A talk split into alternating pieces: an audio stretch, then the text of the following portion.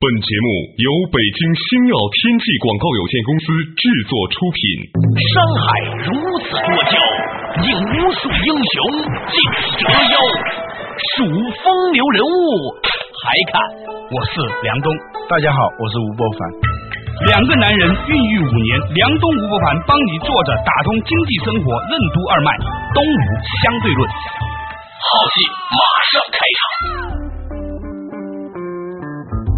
是的，坐着打通经济生活任督二脉，大家好，欢迎收听今天的东吴相对论，我是梁东，对面的依然是二十一世纪商业评论主编吴伯凡，伯凡你好。大家好，哎，记得我们东吴相对论在大概大半年前曾经讨论过啊，如果政府加收物业税的话会怎么样？现在发现呢，物业税这个提法是不对的。首先，这个房子根本就不是你的，理论上来说都是国家的，对对吧？所以你自己是租的，所以呢，你不能为一个你是自己的租期理论上从法理上来说，一个人不应该为自己租来的东西嗯纳税的。对所以呢，如果要收物业税的话呢，它涉及到人大立法呀，涉及到很多法理上的讨论呢。嗯所以呢，这个物业税一直开征不了。但是现在好了，聪明了，现在呢叫房产持有税，啊就是说你虽然是你住的，但这段时间你持有，你有增值吧，啊是吧？人家做一年打工，辛辛苦苦挣十万块钱都不到啊，您这个房子一买九十万，北京啊，今天买一房子，一个礼拜之后九十万买进来的房子能一百一十万卖掉，你能挣二十万，这怎么来说对于那些辛苦工作的人都是不公平的。嗯所以呢，对于您增值的这一部分收一个税，似乎呢就变得是非常合理了。嗯，所以呢，现在关于房产税的这个呼声呢、啊越来越高。对啊各大媒体最近啊都在讨论这个问题，纷纷讨论啊。正方反方都有，是吧？对嗯对对所有的媒体呢都是理性建设性的，大家呢都希望呢能够有一台这个好的政策出来之后呢，既有利于民生，又同时能够遏制过度发展的房价。什么是问题守恒定律？为什么说治大国若烹小鲜？为什么说消灭一个矛盾和管理一个矛盾是不一样的？降低房地产行业的投资价值将会引发哪些连锁反应？征收房产持有税会导致房价的下跌还是房租的上涨？欢迎收听《东吴相对论》，本期话题：房产税的博弈。这里头啊，不管是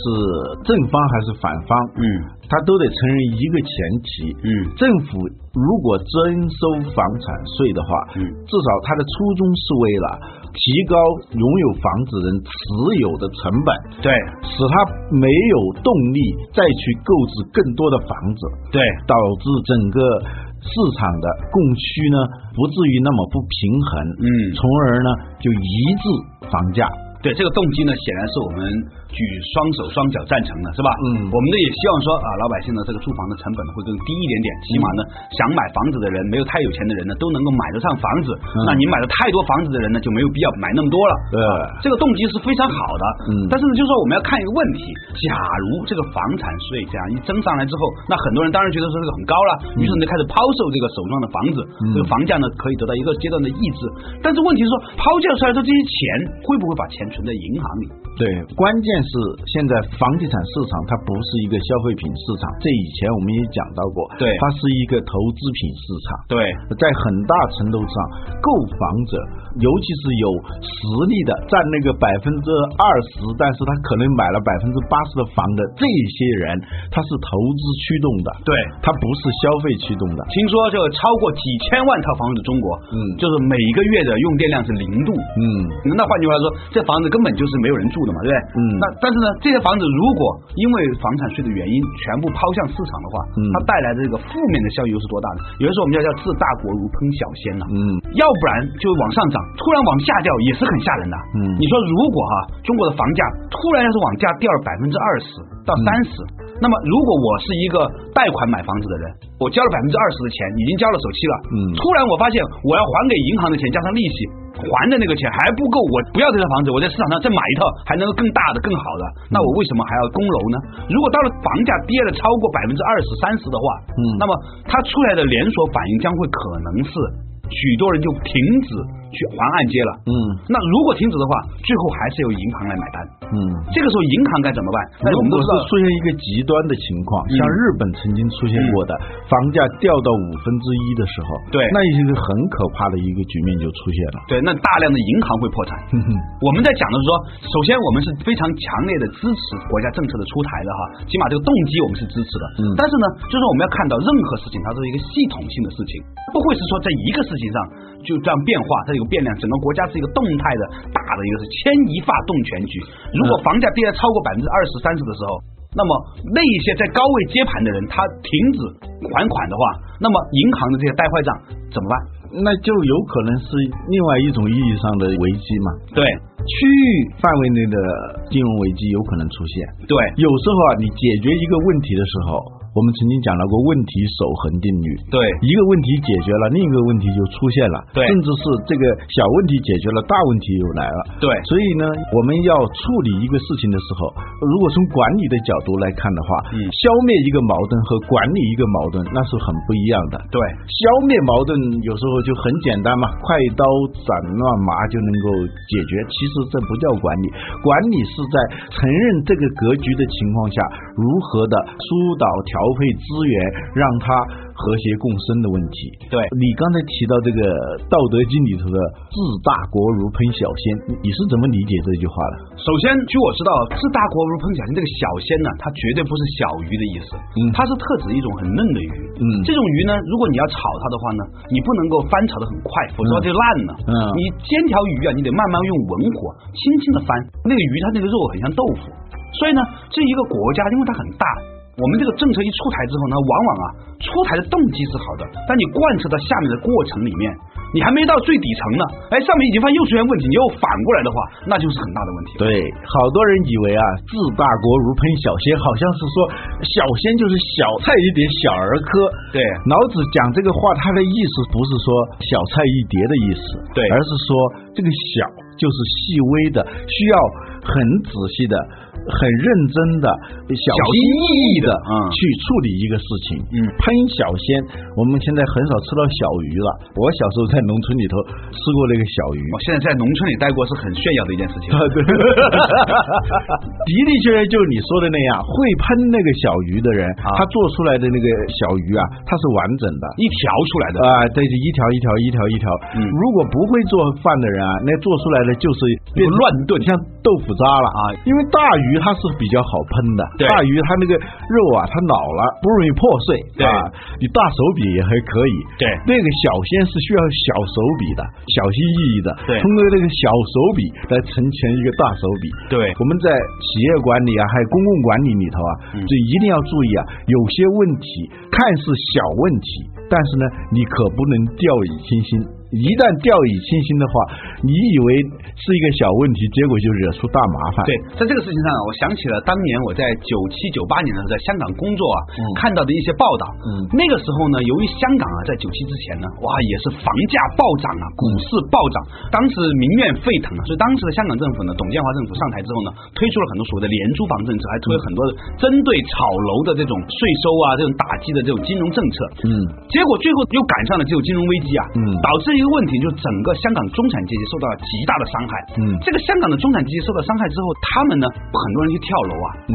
除了跳楼以外呢，就是银行体系受到了很大的破坏。嗯更重要的就是那个时候呢，由于房价暴跌之后，它导致了整个消费信心的损伤。嗯，以前很多人之所以还愿意花钱的时候呢，是感觉心理上觉得说我这房子还在增值嘛，感觉自己很有财钱大气粗嘛。嗯对，心理上是这样的。突然有一天呢，这个房价一下跌下来的时候呢，就觉得自己在亏着钱的时候呢，嗯一下子其他所有的消费都在萎缩，嗯而且呢，很多房子就烂尾嘛，叫银主盘，在香港叫银主盘。什么叫银主盘呢？就说我就不供了，就还给银行了，嗯银行拿在手上没办法，只能拿来拍卖。嗯据说那个时候呢，那个房子呢，就是我住的那个小区啊，跌到当时高峰期的百分之四十，就嗯跌掉六成，这是一方面。另外一方面呢，刚才我们提到一个话题啊，就假如大家的钱，如果有些还有一点钱的话，他不去买房子了，不去炒楼了，那这个钱放到哪里？那他只能去股市。嗯所以这两天呢，就很多在做股市投资的人呢，都摩拳擦掌，认为呢，这反正这个钱你总得去个地方。嗯，所以呢，关键的问题在于，由于我们的房子在很大程度上是一个投资品，所以呢，如果你用一些外在的手段，对降低甚至摧毁它的投资价值的时候，那么这个领域的投资价值没有了，那个钱它要往哪儿去投？对投股市吗？对，我们可以看有几种可能性，是吧？嗯现在呢，关于人民币升值的预期，大家还是很强的。嗯那么在不明朗的情况之下呢，其实已经有一些热钱在流进中国，嗯而另外一方面，大部分很多人也不愿意把钱就流出中国嘛，是吧？而且嗯人民币的出入并不是那么容易的一个情况下，那留在这里。第二，如果人民币升值的话，那么很多的外贸企业啊，尤其是出口企业，嗯本来的利润也就是三个点、两个点、五个点，嗯如果人民币一升值的话，这一部分的利润都没有的话，那么这些做外贸的企业，他会做什么呢？他肯定就是要不然就把这个工厂关掉，然后把钱拿去做投资；要不然的话呢，他就向银行贷款。因为总体来说，现在中国利率还是偏低的。嗯这个事情呢，在当年的日本呢发生过，在广场协议之后啊，由于整个的日元在升值啊，所以呢，很多的做外贸出口的日本企业呢，都把公司关掉、工厂关掉之后呢，去银行借钱，然后呢，把钱投到房地产。后来呢，日本的这个房地产也高起，那怎么办呢？于是呢，就把这个钱呢又退出来，又去做股市。但是股市呢，由于某一些动荡的原因，最后完全就被消灭掉了。这带来后来日本的这个长达十几二十年的二十年，啊现在20是年失去的二十年对，，那么我们再反过来看哈，如果这个钱它不在房地产市场里面了，但这个钱并不会被消灭掉，那它去哪里？嗯，所以这就涉及到还是老话题了，对就是投资环境的问题，对投资环境的背后的是一个创业环境的问题。对，如果大家有更多的渠道，有更多的机会嗯去从事更多的事情的时候，嗯大家就不会把这个钱盯到房子上头。嗯房地产的这种局部性的过热，实际上是由于房地产之外的很多行业的投资价值的降低，甚至是没有消失啊消失而导致的。如果从根本上不解决这个投资环境的问题、创业环境的问题，有两种可能：房价也许会降下来，甚至是降得很厉害。这个时候，大家也没有什么好日子过。嗯，还有一种可能呢，就是根本就降不下来。嗯上有政策，下有对策，大总有家办法能够把它化掉呃人民群众的这个智慧，它还是挺多的。对比如说开征这个房产税的话，那么所有的房主他的持有成本都在上升。都在上升，总有一些人要租房。对租房的时候，如果是局部的，有的人不交房产税的话，它的价格就会对交房产税的产生冲击。因为如果成本都低嘛对，如果都交这个房产税的话，无所谓冲击，反正你要租房的人你还得租，那么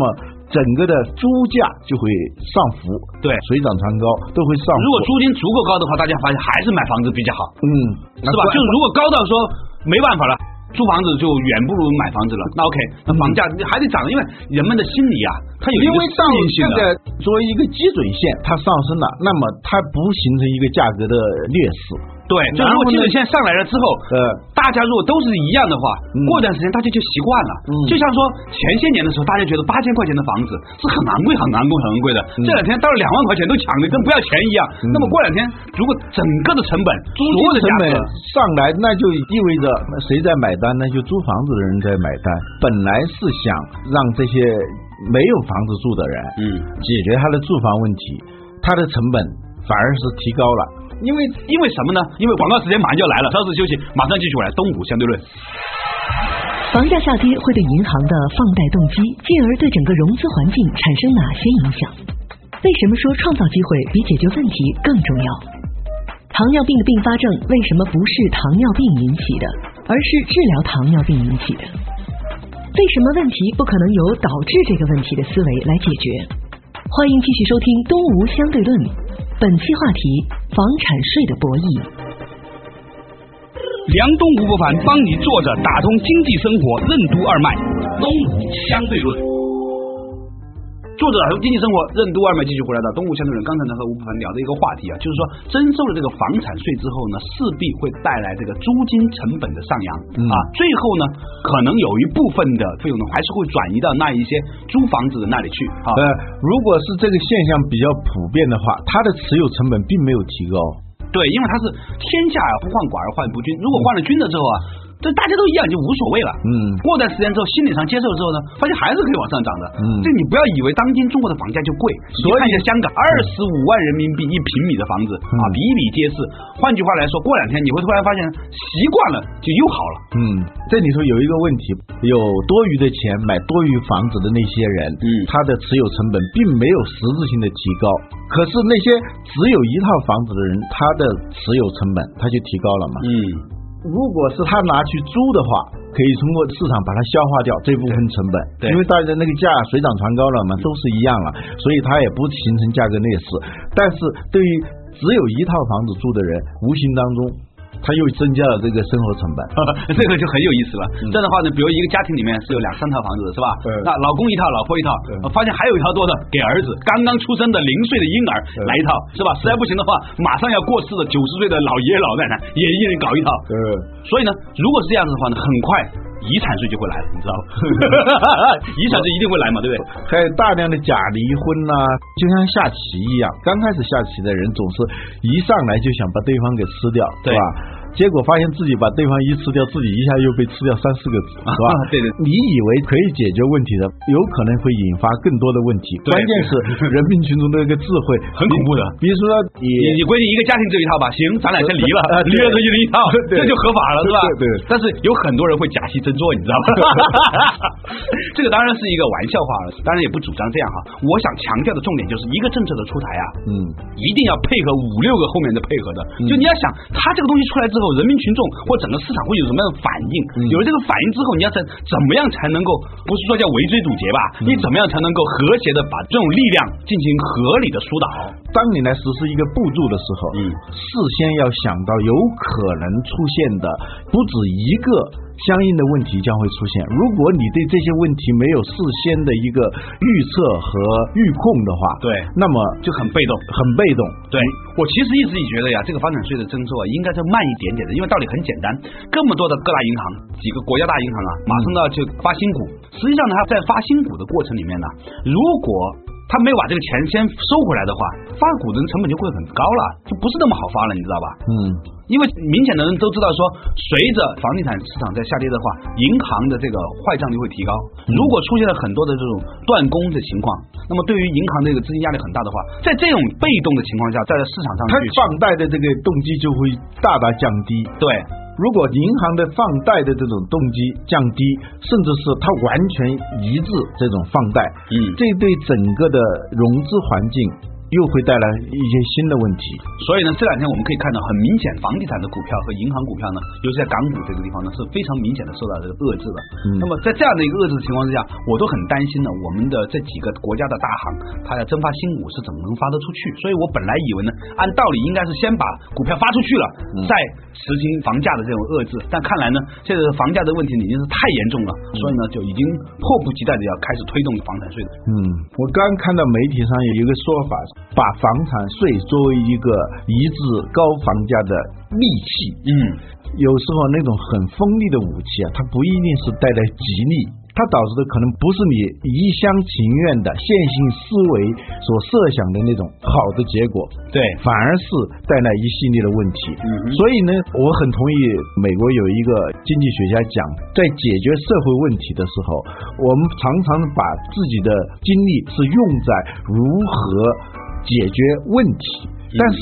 有时候比解决问题更重要的是创造机会。嗯。你机会一多的话，哎，眼前的问题就不是问题。比如说这种问题孩子、问题学生，甚至是在这种问题家庭、问题员工等等，你的目光总是盯在这个问题上头，用一些很激进的，你认为是那种一招就灵的那些措施，结果一旦实施的话，引发的是更多的问题。问题孩子变得问题越来越大，问题员工你把他开除了，你给他降薪了，但引发的那些问题往往是你事先没有想到的。对这个事情呢，其实我认为它本质上还是一个整个现代文明的一个思考的一个结果。嗯怎么说呢？因为同样的这个逻辑啊，发生在这个医疗行业里面。我给你举个例子，嗯在以前先锋二、先锋三都是很厉害的抗生素了，嗯现在基本上你到医院里面呢，你找不到先锋三、先锋四了，嗯因为我们的机体啊，嗯面对抗生素的能力是很强的，嗯全世界可能最强的就是中国人面对抗生素，因为中国人的抗生素打的最多，嗯所以呢，很多的小孩子一发烧就打抗生素呢，最后呢就变成说对抗生素的那个耐药性会变得越来越强，嗯那这个事情呢，就很像现在我们这样的一些政策，你就说我要用方法马上把它降下来。嗯表面上看呢，可以短时间降下来，但是过一段时间它会重新起来，因为你要看到的问题是说，这些多余出来的钱啊，呃，它去哪儿啊？如果你不放在这儿，它放在别的地方，那怎么办？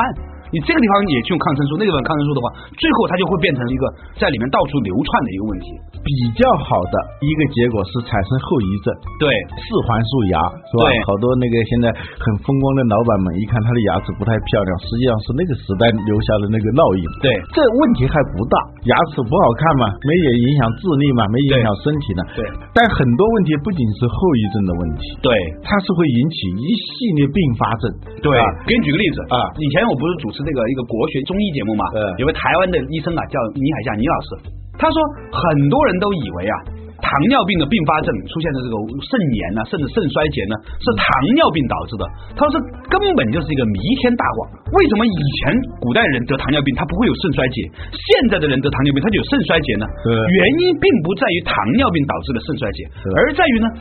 你现在嗯解决基于你现在治基疗于医队在治疗糖尿病的时候，主要的目标是令到血糖降低。血糖啊它并不是个病，对是另外的身体的原因，比如说我们的胰岛的问题呀、我们的吸收能量的问题，这个糖的转换率的问题啊等等的原因呢，导致这个血糖必须要升高。嗯好了，那么如果按照现在的西医的很多方法来说，去降血糖，对降完之后呢，那那些药血糖被分解了之后呢，它是会产生新的物质，这个物质呢，它又不能够被排出来，于是呢，全部堆积在肾脏里面，时间长了之后呢，就变成是肾衰竭了。所以呢，但那个时候呢，它已经不是糖尿病医生管的事情，他说这是肾脏科医生管的事情。那个时候呢，糖尿病医生是没有问题的，而且他不会是马上显现出来，他是五年时间。而且他这种西医的指标化思维，他不会自我反省的。对他认为这个问题根本就不是我的问题，对呀、只要达到一个指标，我就认为问题就解决了。对我们分析问题的时候可以用指标来看，但是一个整体，比如说一个身体。一个企业，一个社会，我们不能用单向的指标来看这个。对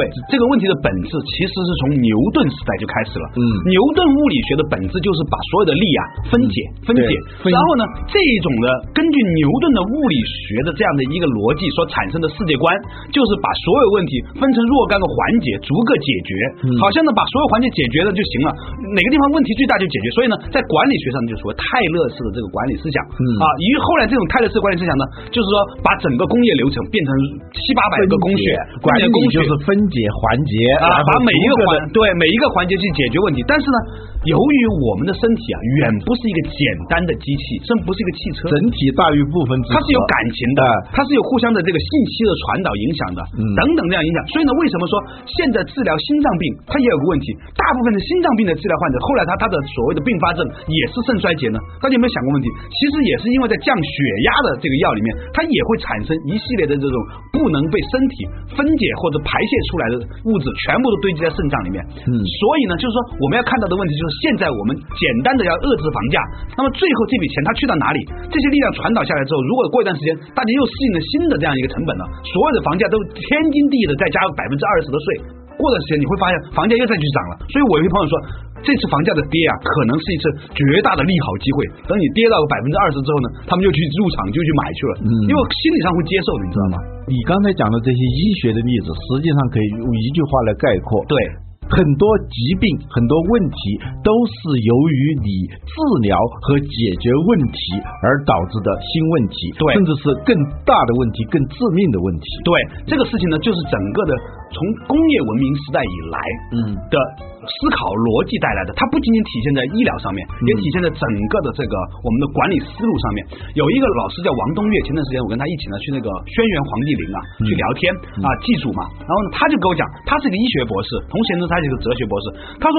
你不要单独的看一个问题，你会发现说整个现代文明的。问题都在于说，我们企图用一种我们的科学的方法去解决现在的问题，然后呢，把这个解决问题产生出来的问题呢，堆到以后三年、五年、三个月、五个月以后，那以后呢，再去寻找新的方法来解决。嗯好像这样看过来呢，它令到整个科技也在发展，科技的发展是伴随着问题的发展而来的。嗯好，但是呢，所谓的道高一尺，魔高一丈，魔高一丈，道高十丈，是吧？这样的解决问题的方法，但是它实际上是什么呢？它实际上是一个互相逼迫对方奔向死亡的过程。嗯他个人认为哈，这叫王东岳的这个老师，他认为现代文明的问题恰好在于他解决问题的思考方法上开始就错了。嗯。爱因斯坦说过一句话：“问题不可能由导致这种问题的思维来解决。”对，我们现在所遇到的很多问题，是由于我们遵循了一种思维方式而导致的。这个时候呢，看到问题你肯定要解决，但是如果还是用原来的那个思维方式来解决的话，那只能够是让问题越来越多，甚至是像细胞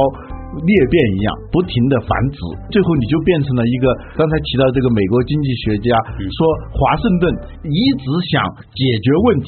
最后呢是让问题越来越多，问题成堆，让华盛顿本身成为一个问题中心。 说到房价这个事情啊，让我想起很有意思哈。嗯也就是在一年多以前一点点，当时呢还一片风声鹤唳，所有人都在卖房子，然后大家都觉得完蛋了，经济会崩溃了。你想，好像这个事情好像很远很远了吧？你倒推一下，也就是在二零零八年底零九年初，嗯今年才二零一零年嘛嗯嗯，十二三个月以前不到。那那个时候大家都在想说怎么样刺激房价，鼓励所有的银行放贷，甚至我还记得有很多政府说买房子就是爱国，你还记不记得对对对？当时那个新闻满街满地都是的， 对对对，才过了对十个月的不到的时间，今天就反映说。买房子就是害国家，你买房子就是反 动派，你这个买房子就是反动派嘛，基本上是吧？人人喊打嘛，现在嗯你说你们是天诛地灭嘛，所以要加收一个额外的税嘛，惩罚性税收嘛，现在相当于这样。嗯那么我觉得这个事情都对，你放在那个短的历史时期里面都对，哎，这叫合成谬误。对你局部看来是对的东西，最后你发现事与愿违，得出的是一个完全你意想不到的一个结果。管理学上有个说法叫厄运循环。嗯当你面对一个问题的时候，嗯你就要去解决，结果你解决的方式是这种局部性的，头疼医头，脚疼医脚的，结果呢，这个问题呢并没有解决，反而是螺旋式上升，问题越来越多。所以呢，还是我们讲的那句话，我们觉得说任何事情啊，嗯其实呢可以再稍微的把节奏放慢一点点，对对，事缓则圆嘛，有时候它是对的。宇航员办事有个原则，就出现故障的时候，如果是小故障，不要匆忙的去排除。有些时候呢，你要再看一看。有时候小问题呢，它是由于这个阶段性出现的一些问题。如果你一下子觉得不得了了，你就去排故障，结果就引发大量的故障。因为宇航员他是一个封闭的环境里头，不可能有外援的，出了问题只能由你来解决。所以呢，有时候你解决一个小故障的时候，就会引发大的问题。还有我们小时候大人就跟我们讲，如果逛街的时候你走散了的话啊，你就停在那儿，原地让我们来重新找回你，是吧？这别到处找我们。对，结果越找就找不着了，真的消失了。 延迟判断要有一定的定力，嗯这是在处理重大危机的时候一个很重要的原则。 所以呢，我的观点是什么呢？我的观点是啊，媒体啊应该对政府有点宽容，嗯，很多事情一要惊一乍是媒体的特点嘛？对呃你把这个事情搞得一惊一乍之后呢，令到政府啊，有时候啊出台的一些政策也比较匆忙的话呢，最后实际上呢还是一个长期的问题啊。我觉得还是最后还是和谐保平稳，这是这个国家最大的福分。嗯好，感谢大家收听今天的《动物相对论》，我们下一期再见。什么是喜神？为什么养喜神可以招福？什么是杀鸡？为什么去杀鸡可以避祸？为什么杀鸡饲福的企业就会危机四伏？为什么说杀鸡是一种隐性的心理暴力？为什么说同气相求，杀鸡会唤起杀鸡？为什么说相由心生，心法能决定世界？下周同一时间，欢迎继续收听《东吴相对论》，养喜神去杀鸡。